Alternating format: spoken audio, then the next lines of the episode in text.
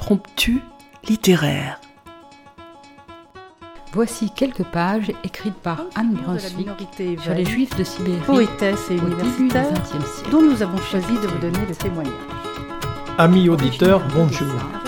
Aujourd'hui, nous vous proposons la lecture à plusieurs voix. Les femmes en avaient payé le plus lourd tribut. Le cas de Yissou. Pour amener un peu de légèreté dans cet univers marqué par une histoire souvent Je vous ai choisi un extrait du chapitre 9, intitulé Assise près de l'incubateur, espèce de navire miniature en On plexiglas, sélectionne la main-d'œuvre destinée aux mines, aux chantiers, aux coupes de bois. Des textes d'auteurs du XXe et du XXIe siècle viennent jusqu'à votre oreille. Écoutez.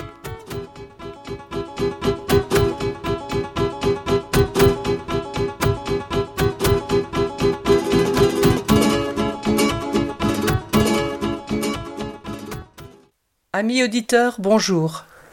Aujourd'hui, le premier déconfort, c'est de se sentir bien protégé et en sécurité permanente. Afin de vérifier cet adage, nous allons nous laisser entraîner par Pascal Garnier dans la résidence Les Conviviales, où viennent de s'installer Odette et Martial, des seniors qui ont choisi de vivre une retraite active au soleil. Découvrons ce microcosme décrit par l'auteur avec tendresse et férocité.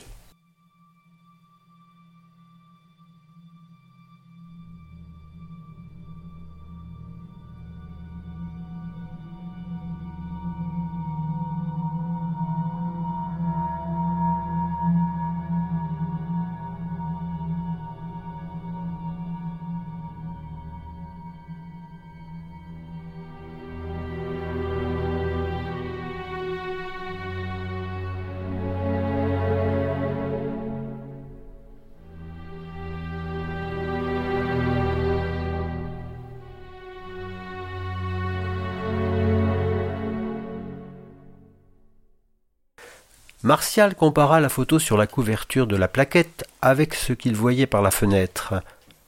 Il pleuvait. Il pleuvait presque tous les jours depuis un mois. La pluie vernissait les tuiles romaines des pavillons rigoureusement identiques aux crépis ocre qui tendaient devant eux leur petit tablier de pelouse vert cru, pareil à de la moquette synthétique. Des arbustes plantés comme des balais à intervalles réguliers ne produisaient en cette saison ni feuilles, ni fleurs, ni ombre. Tous les volets étaient clos. La cinquantaine de maisonnettes s'alignaient sagement de part et d'autre d'une large voie centrale d'où rayonnaient des allées de gravillon les reliant aux habitations. Vu d'avion, ça devait ressembler à une sorte d'arête de poisson. Des maisons dédiées au confort. Les maisons de plein pied permettent une accessibilité parfaite. Terrasse, patio, cuisine fonctionnelle, salle de bain ergonomique, deux belles chambres. À part quelques meubles de famille qui n'arrivaient toujours pas à trouver leur place, Odette avait profité de l'occasion pour renouveler le mobilier et consciemment ou pas, son choix s'était porté sur des meubles qui ressemblaient étrangement à ceux de la maison témoin qu'ils avaient visitée quelques mois auparavant. Martial n'arrivait pas à s'y faire. Tout sentait le neuf, le plastique. D'accord, c'était pratique, tout fonctionnait, mais il avait l'impression de vivre à l'hôtel. Odette, elle, colonisait les lieux avec une détermination de missionnaire. Chaque fois qu'ils allaient en ville, elle ne manquait pas d'en rapporter une chose, un objet utile ou décoratif, un tapis de bain, un vase, un enrouleur de papier toilette, une monstrueuse cigale en céramique jaune et noire. Le seul territoire qu'elle lui avait concédé était un coin du cellier pour poser son établi et ses outils. Depuis leur installation, c'est là qu'il passait le plus clair de son temps, sous la lampe de travail, à classer par ordre de grandeur des vis, des clous, des boulons, dans des petites boîtes qu'il étiquetait et empilait sur des étagères. C'était une occupation monotone mais paisible. Un clubhouse. Le clubhouse de la résidence, véritable pavillon des loisirs, est un lieu de rencontre. Chacun aimera s'y retrouver pour discuter, jouer aux échecs, surfer sur Internet, disputer une partie de billard, prendre le thé, faire des crêpes. La secrétaire animatrice organise dans la concertation et la bonne humeur des concours, des excursions, des sorties, des découvertes de sites, des soirées. Pour l'heure, il était fermé, et jamais il n'avait rencontré ni même entrevu la secrétaire animatrice. Pour dire vrai, Martial n'y tenait pas plus que ça. Il redoutait même l'ouverture du clubhouse. Il n'avait aucune envie de faire des concours de crêpes avec des inconnus. Une piscine chauffée au solaire, pour combiner santé et plaisir en s'offrant d'agréables moments de fraîcheur. Elle était vide, la piscine. Quelques centimètres d'eau de pluie stagnaient au fond. Du soleil toute l'année. Toutes les résidences sont implantées dans le sud de la France afin de. Tu parles. Le catalogue de documentation échoua mollement sur la table basse en verre fumé dont les pieds en métal doré évoquaient des pattes de lion. Martial croisa les mains sous sa tête et ferma les yeux.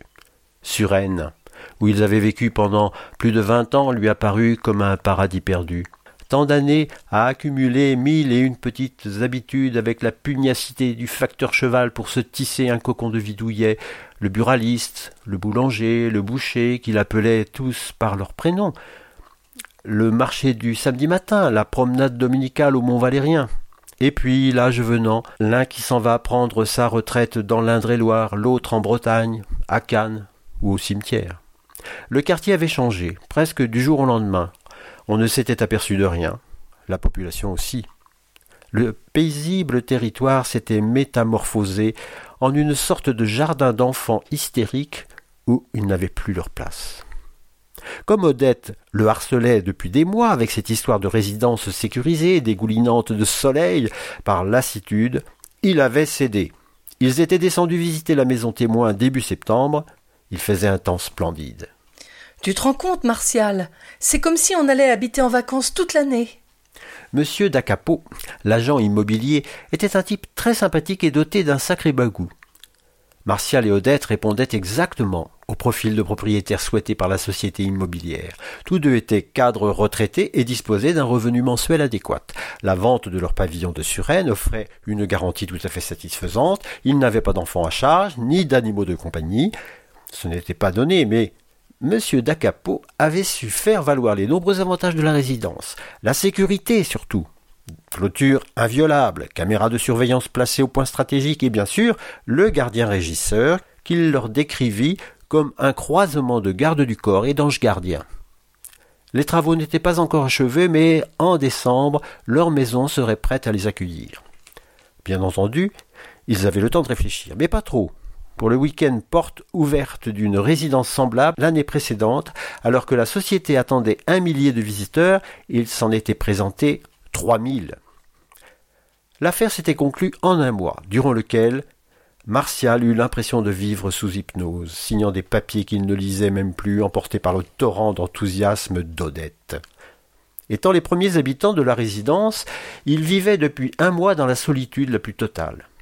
Hormis M. Flèche, le gardien régisseur qu'il croisait parfois près du portail, il ne voyait personne. C'était un solide gaillard mais peu loquace. Il devait certainement être très efficace, mais ne donnait pas envie de lui taper sur l'épaule ni de discuter le bout de gras en prenant un verre. D'après son accent, il devait être alsacien ou lorrain. Martial avait quand même appris de la bouche à moitié cousue du farouche Cerbère qu'un autre couple devait arriver en mars ou en avril. Martial se leva et se massa les reins. Oh, ce nouveau fauteuil ne valait rien. Il aurait dû insister pour conserver l'ancien qui, avec le temps, avait fini par épouser parfaitement la forme de son corps. Le nouveau était rembourré d'une manière si compacte qu'en le quittant, on avait l'impression que personne ne s'était jamais assis dessus. Derrière la vitre, les antennes de télé, qui s'amenuisaient dans une perspective infinie, lui faisaient penser à des croix sur des tombes on s'est acheté une concession à vie.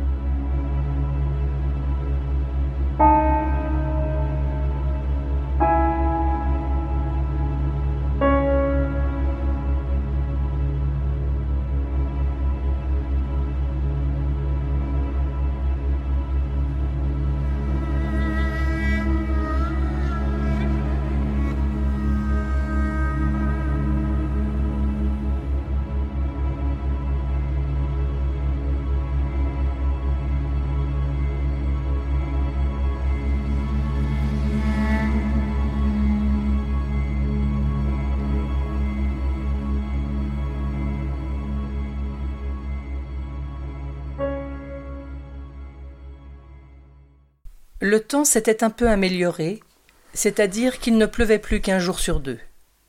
Par trois fois, ils avaient profité de ces accalmies alternées pour se rendre en ville et à la mer, car bien sûr le portail avait été réparé. La plage était déserte. Ils avaient marché sans effort, grisés par le vent qui les portait toujours plus loin, toujours plus loin. Ils se sentaient en pleine forme. En revanche, le retour s'avéra nettement plus laborieux, car le vent leur était à présent contraire. Courbés en deux, le front appuyé aux embruns, aveuglés par le sable qui leur criblait le visage, ils peinèrent une éternité dans le sable mou. Quand enfin ils retrouvèrent leur voiture, le sang leur battait aux tempes, les yeux leur sortaient de la tête et leur cœur battait un rythme de samba. Ils n'avaient pas pu échanger le moindre mot pendant de longues minutes. Le vent leur avait joué le chant des sirènes à l'aller et celui du cygne au retour. Ils devaient garder un certain malaise de cette aventure, comme s'ils avaient évité de justesse un naufrage fatal. Ils n'étaient plus retournés sur la plage. Les étagères au-dessus de la planche à repasser étaient depuis longtemps fixées et même ornées au pourtour d'un coquet volant en tissu provençal du plus bel effet. De nouvelles choses étaient apparues, telles ce lampadaire en fer forgé, acheté une fortune chez un artisan d'art gitan, ou le porte-revue design en plastique moulé transparent, sans parler de cette marine cauchemardesque représentant une goélette prise dans la tempête. Si on était sujet au mal de mer, il était recommandé de ne pas la regarder plus de trente secondes. Sinon, la télé, les livres, comme on s'occupe en convalescence? Ils avaient inventé un jeu, le jeu des voisins. Monsieur Flèche leur avait confirmé par deux fois la venue prochaine d'un autre couple de résidents. Non, ils ne connaissaient pas leur nom, ne savaient pas d'où ils venaient. Des gens comme vous, probablement. Cette comparaison ambiguë les avait rendus perplexes. C'était quoi, des gens comme eux? De là, ils s'étaient amusés à revêtir leurs futurs voisins d'une multitude de personnalités selon leur fantaisie. Il s'appelle Schwab, il est petit et elle est énorme. Ils sont noirs. Végétariens. Ils ont été en Chine. Ce qui fait que, bien avant leur arrivée, leurs voisins ne leur étaient plus tout à fait inconnus. Monsieur et madame Sudre vivaient déjà un peu avec eux. À mesure que les jours passaient, ils les attendaient comme on attend Noël, l'excitation grandissait. Et puis ce jour arriva, et ce jour-là, on ne regarda pas la télévision. Un énorme camion frappé du sigle des déménageurs bretons, précédé d'un coupé Mercedes gris métallisé en parfaite harmonie avec la couleur du ciel, arriva sur le coup de neuf heures. Odette débarrassait la table du petit déjeuner et Martial épluchait les petites annonces de la presse locale, passion qu'il s'était découverte récemment. Oh, les voilà Martial leva les yeux de son journal et se tourna vers la fenêtre devant laquelle son épouse, le plateau dans les mains, semblait sous l'effet d'une vision mystique. Le camion et la voiture se garèrent de l'autre côté de la voie centrale, tout au bout, près de la piscine. C'était un jour sans pluie, si bien qu'ils purent constater de visu l'irréfutable existence des nouveaux arrivants. Ils les virent descendre de l'élégant coupé, la femme étonnamment jeune, sa silhouette en tout cas, cheveux blonds, jean moulant, l'homme élancé, portant un jogging aux couleurs vives. Il avait même des cheveux. Noirs. Très noirs. Martial surprit une brève crispation au coin de la bouche d'Odette, ce qui révélait chez elle une certaine contrariété. Martial passa son bras sur ses épaules. Tu vois, on peut imaginer mille choses, c'est encore autre chose qui arrive. Ils ont l'air bien jeunes pour s'installer ici. Attends, on est loin, faut les voir de plus près. Il faudra aller se présenter. Bien sûr, mais pas maintenant, plus tard.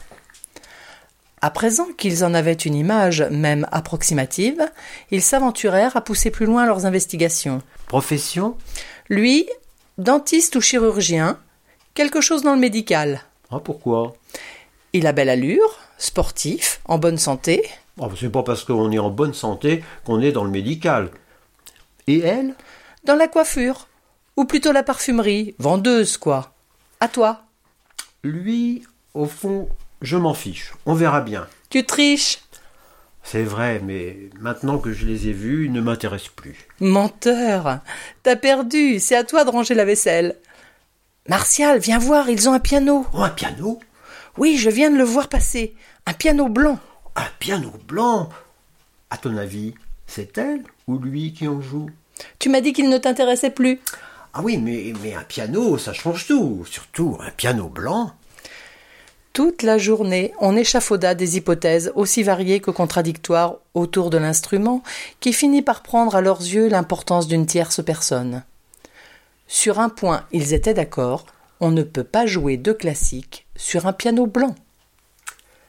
On devrait peut-être se présenter avant la nuit, tu ne crois pas? Tu as raison, je me change et on y va. Oh, on ne va pas à un cocktail, tu es très bien comme ça. Tu plaisantes, on dirait une souillon. Cinq minutes.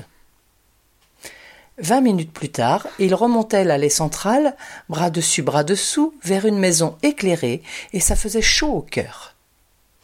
C'était quand même curieux ces maisons identiques. On avait l'impression de sonner chez soi. C'est l'homme qui ouvrit. Simultanément, la porte dévoila un amoncellement de cartons dans l'entrée et les lèvres du voisin, deux rangées de dents invraisemblablement blanches et régulières. Euh, oui? Bonsoir, euh, nous sommes vos voisins, la maison là-bas avec la lumière. Martial Sudre et mon épouse, Odette. Le sourire de l'homme, qu'on aurait pu croire à son maximum, s'agrandit jusqu'à la démesure. Enchanté. Maxime Nod et Marlène. Marlène, ce sont nos voisins. La silhouette de jeune fille de Madame Nod se profila au bout du couloir. Mais les quelques mètres qu'elle parcourut, main tendue jusqu'à l'entrée, la chargèrent d'un poids d'années conséquent. Elle était bien svelte et mince, mais sa peau, tavelée et sans doute maintes fois liftée, lui donnait l'apparence d'une petite pomme rainette flétrie. Comme c'est gentil. Marlène, enchantée. C'était extraordinaire. Maxime Nod pouvait parler sans se départir de cette espèce de calandre d'ivoire qui lui barrait le visage. Alors comme ça, vous êtes les premiers? Eh oui, il en faut. Et vous vous plaisez ici? Oh oui, quel calme. Il n'a pas fait très beau, mais c'est la saison qui veut ça. Bien sûr, de toute façon, il fait un temps pourri partout cette année. Ils échangèrent les banalités d'usage pendant un petit quart d'heure, en s'observant les uns les autres du coin de l'œil, avec l'acuité du naturaliste découvrant une espèce inconnue. Et puis, il y a énormément de choses très intéressantes à visiter dans la région, des églises, la plage. Enfin, nous aurons le temps d'en parler. Nous ne voulons pas vous retenir plus longtemps. Les déménagements, on sait ce que c'est. Eh bien, bonsoir. Si vous avez besoin de quoi que ce soit, n'hésitez pas. La maison allumée là-bas. Certainement. À bientôt. Martial et Odette regagnèrent leur foyer main dans la main, pareil à des enfants revenant d'un premier jour d'école. Odette semblait soulagée. Tu avais raison. Il fallait voir de près. Elle a au moins soixante-dix ans, cette femme-là. Hum, lui aussi, à quelques heures de vol. Je ne crois pas un instant à ses cheveux, ailes de corbeau, pas plus qu'à ses dents. Cela dit, ils ont l'air sympathiques, souriants. surtout lui. Ma parole, il fait de la pub pour son dentiste. Martial C'est en pouffant de rire qu'ils poussèrent la porte de leur maison, et pour la première fois, elle leur parut chaude et douillette, habitée. Ils ouvrirent une demi-bouteille de champagne et une boîte de foie gras.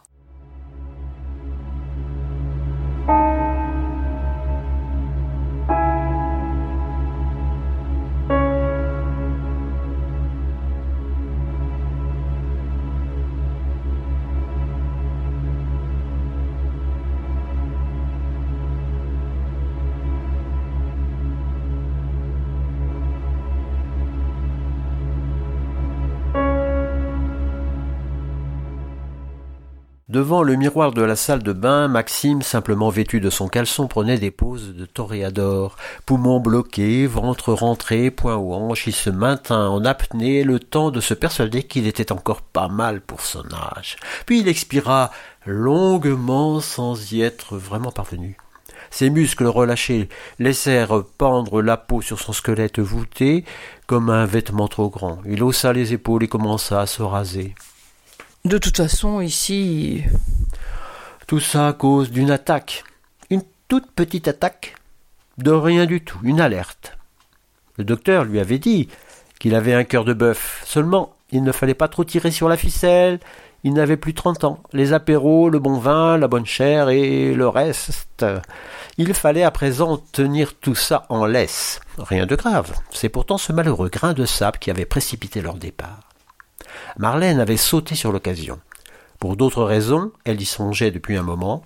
Par trois fois ces dernières années, il s'était fait cambrioler. Le quartier résidentiel d'Orléans où ils habitaient depuis des lustres était devenu la proie favorite des racailles de banlieue qui encerclaient la ville. Rien n'y faisait, ni les alarmes les plus sophistiquées, ni les rondes des vigiles.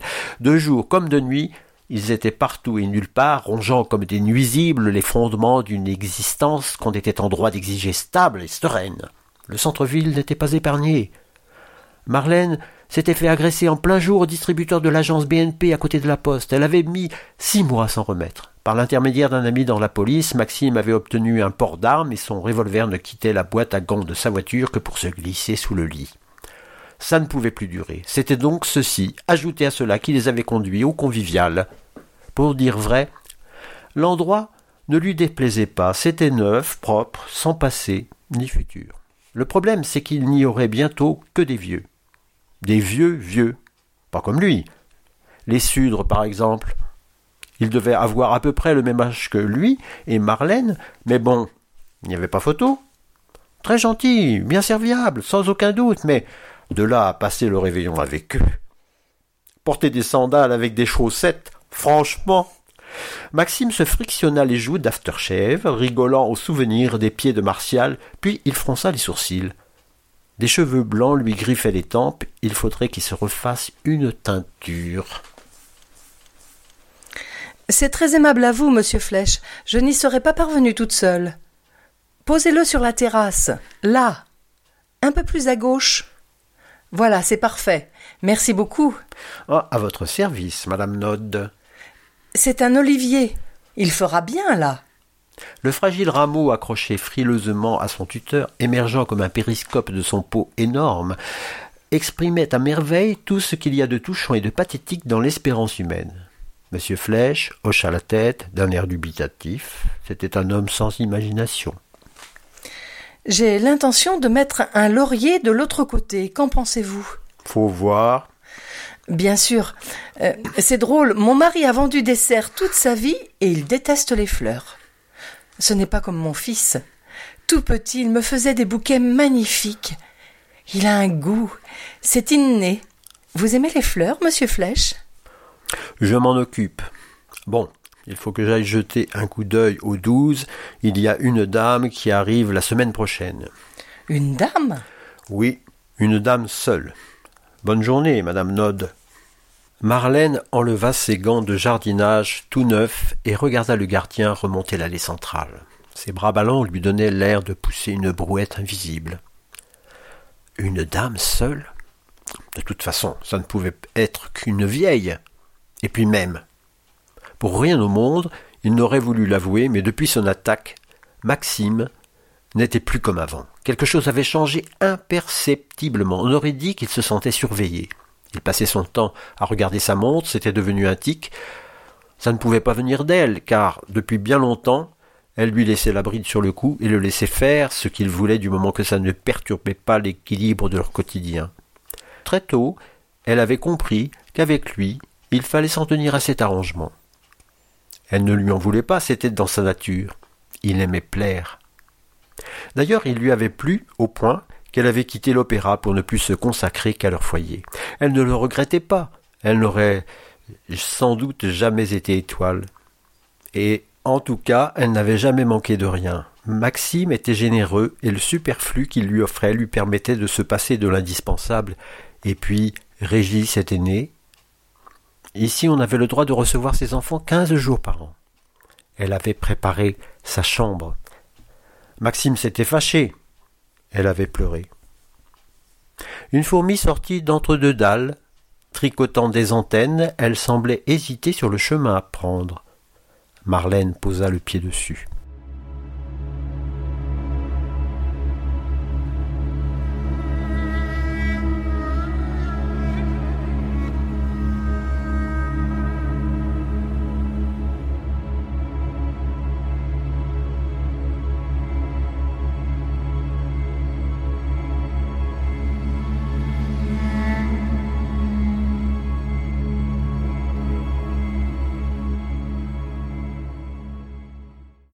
Léa fit une dernière fois le tour de la maison avant d'éteindre les lumières, puis gagna sa chambre où elle se laissa tomber bras en croix sur le lit.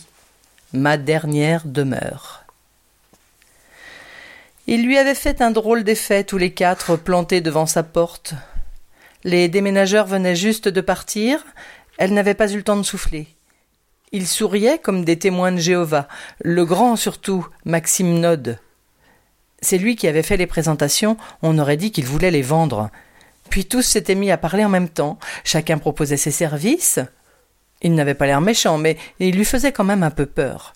Trop de sourires, trop d'empressement, de mains tendues. Si vieilles ses mains, si ridées. On ne savait pas si elle voulait prendre ou donner. Elle n'avait pas pu refuser l'invitation à l'apéritif dînatoire qu'ils avaient préparé tout exprès pour elle chez les Sudres, la maison la plus proche de la sienne. Ils semblaient bien s'entendre entre eux et contents d'être là. Curieusement, très vite, elle a vu l'impression de les connaître, ou plutôt de les reconnaître, comme des gens qu'on a croisés il y a très longtemps, des collègues, des camarades de classe. Le bout en train, le timide, la coquette, la studieuse. C'étaient toujours les mêmes. Prétextant à juste titre une fatigue bien compréhensible, elle était quand même parvenue à s'échapper, non sans avoir assuré Odette de son soutien en ce qui concernait l'ouverture du clubhouse et le remplissage de la piscine, problème qui semblait lui tenir particulièrement à cœur. Parce que vous comprenez, avec vous à présent, nous sommes cinq. Cinq.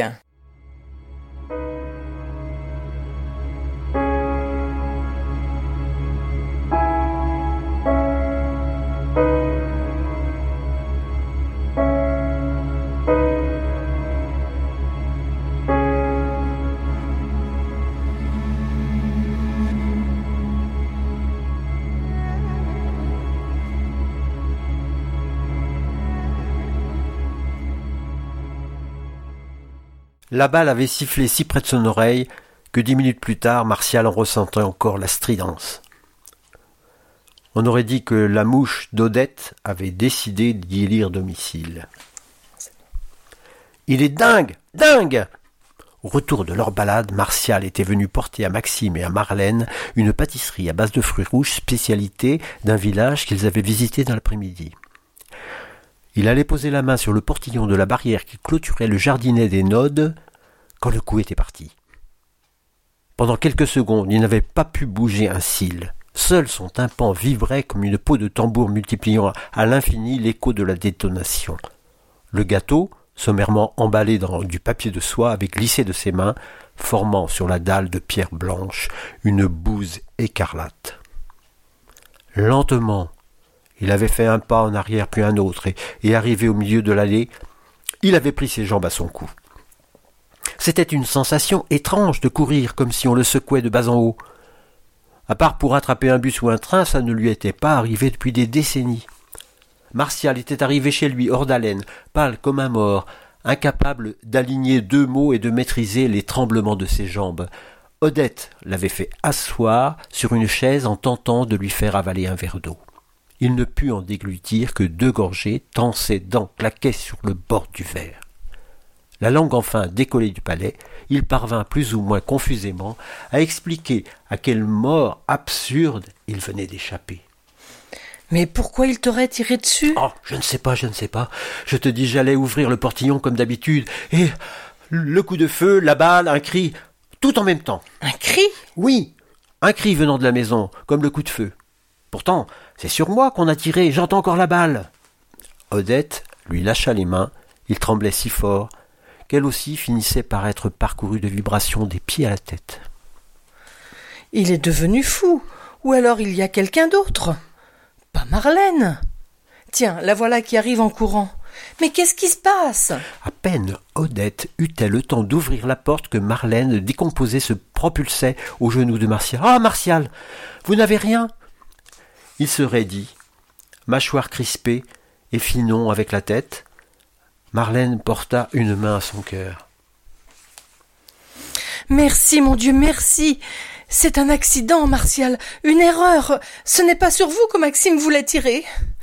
Odette s'interposa, le sourcil inquisiteur. Mais sur qui alors? Les gitans Les gitans? Mais quels gitans? Ceux qui campent sur le terrain vague, à l'embranchement de la nationale. Vous avez dû les voir, forcément. Un camp de gitans? Tu as vu un camp de gitans, Martial? Je ne crois pas. Ou, si Deux ou trois caravanes, effectivement, et, et alors? Marlène avala d'un trait le verre d'eau qui traînait sur la table et se tapota la poitrine. Excusez-moi. Euh, voilà, ce matin, je partais faire des courses en ville. Nous n'avons plus rien à manger. À l'entrée, je rencontre Monsieur Flèche qui m'avertit qu'un camp de gitans s'est installé là où je vous ai dit. Selon lui, qui semble bien les connaître, paraît que c'est comme ça chaque année. Il n'est pas prudent pour une femme seule de les approcher. C'est vrai qu'à cet endroit-là, on est obligé de s'arrêter à cause du stop pour prendre la nationale. Il avait l'air très sérieux. Alors je fais demi-tour et je raconte tout ça à Maxime. Vous n'étiez pas là, Léa non plus. On s'est senti seuls, vulnérables. Maxime a pensé qu'ils allaient profiter de la situation pour tenter un sale coup, et il a pris son revolver. Si vous saviez comme il regrette, d'autant que le recul de son arme lui a déplacé de nouveau sa vertèbre. Oh, s'il vous plaît, venez avec moi, venez lui dire que vous ne lui en voulez pas. Il voudrait tellement s'excuser.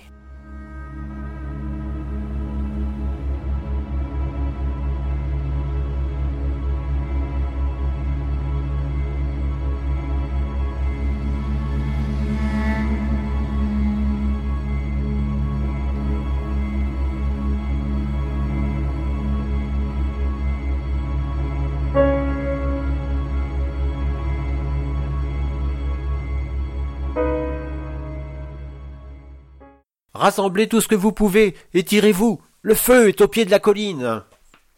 Il faut prévenir Martial et Odette. Je viens de quitter Martial au bord de la piscine. Il va prendre un bain. Il a complètement perdu les pédales. Qu'est-ce que vous voulez que j'y fasse? Mais fichez le camp, je vous dis. Dans une demi-heure, tout va flamber ici. Excusez-moi, il faut que j'aille. Maxime abandonna Nadine et Léa qu'il venait de croiser dans l'allée et se précipita chez lui. Marlène, lève-toi. Prépare une valise. On fout le camp. Le feu. Le feu? Mais qu'est-ce que tu as fait à tes cheveux? Merde avec mes cheveux. Magne-toi. Ne prends que le strict minimum, il n'y a pas une minute à perdre. Tandis que Maxime vidait les tiroirs pour remplir une mallette de documents, Marlène fixait sa commode, incapable de choisir quoi que ce soit. Qu'est-ce qui était important? Qu'est-ce qui ne l'était pas? Tout cela était incohérent. Comment pouvait-on faire entrer une vie entière dans une valise? Et le piano de Régis, le piano blanc? Mais qu'est-ce que tu fous? Grouille Tes bijoux N'oublie pas tes bijoux Et les autres Les Sudres Léa? Je les ai prévenus. Maintenant, ils font ce qu'ils veulent, chacun pour sa peau. Saloperie d'appareil Maxime balança le beeper inutile dans la boîte à gants et s'éjecta de la voiture. Derrière, Nadine et Léa attendaient dans la leur. La grille demeurait obstinément close. Nadine rejoignit Maxime qui s'acharnait sur le portail. À son tour, elle essaya le beeper de Léa, mais sans plus de résultat. Putain de merde, on est coincés comme des rats. Le système a dû sauter. Il n'y a plus qu'à escalader. Cette conne de grille. Et pour aller où? Regardez, Maxime. Ça part de tous les côtés. À pied, on n'a aucune chance. Alors quoi? Dans un quart d'heure, tout va cramer ici. Il faut retourner à la piscine et attendre des secours. C'est tout ce qu'on peut faire. Vêtus n'importe comment, le visage moucheté de particules de suie, traînant leurs pauvres valises, on aurait dit un groupe de réfugiés survivants d'une guerre sans nom. Tous se serrèrent au bord de la piscine, au milieu de laquelle Martial flottait, indifférent, pareil à une épave. Les flammes animées d'une rage incontrôlable dépassaient à présent le toit des maisons. Le feu devait être à moins de cent mètres du mur d'enceinte. Plus personne n'était capable de prononcer une parole, ni même de penser. C'était l'enfer, tel qu'il est peint sur le mur des églises. L'enfer. La chaleur devint intolérable, si bien que tous plongèrent comme des grenouilles dans ce petit rectangle turquoise serti d'un flot de rubis. Des débris de métal, de verre, de bois incandescent furent projetés en l'air et retombèrent tout près d'eux. Dans son manteau de fourrure ruisselant, Marlène faisait penser à une loutre rongeant son collier. À force de tirer dessus, il se brisa et les cent quarante perles roses s'éparpillèrent au fond de la piscine. Mon Dieu, mon Dieu, on va tous bouillir là-dedans. Maxime.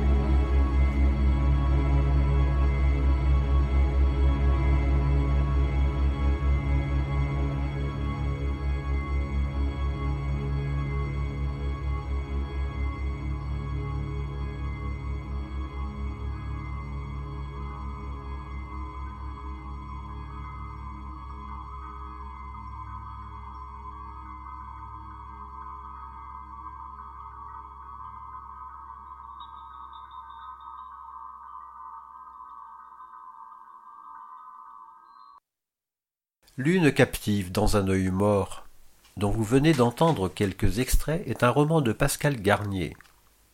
L'œuvre abondante de ce dernier oscille entre le roman noir et des ouvrages destinés à la jeunesse. En 2001, l'auteur, aujourd'hui disparu, a obtenu le prix du Festival du Polar à Saint-Quentin en Yvelines pour Nul n'est à l'abri du succès. Et en 2006, le Grand Prix de l'humour pour son roman Flux. La musique qui ouvre la lecture est extraite de Plateau d'Alberto Iglesias, bande originale du film de Pedro Almodovar La mauvaise éducation. Celle qui en rythme l'ensemble est tirée de piano, composé par Andrei Dergachev. Cette émission a été préparée par Dominique et Guylaine. Nous remercions Yvan pour l'enregistrement. Chers auditeurs, si vous souhaitez réagir à cette émission, en connaître les horaires, la télécharger, nous rejoindre, rendez-vous sur le site de Radio G 101.5 ou sur le site de l'émission www.impromptu.fr. Vous nous y retrouverez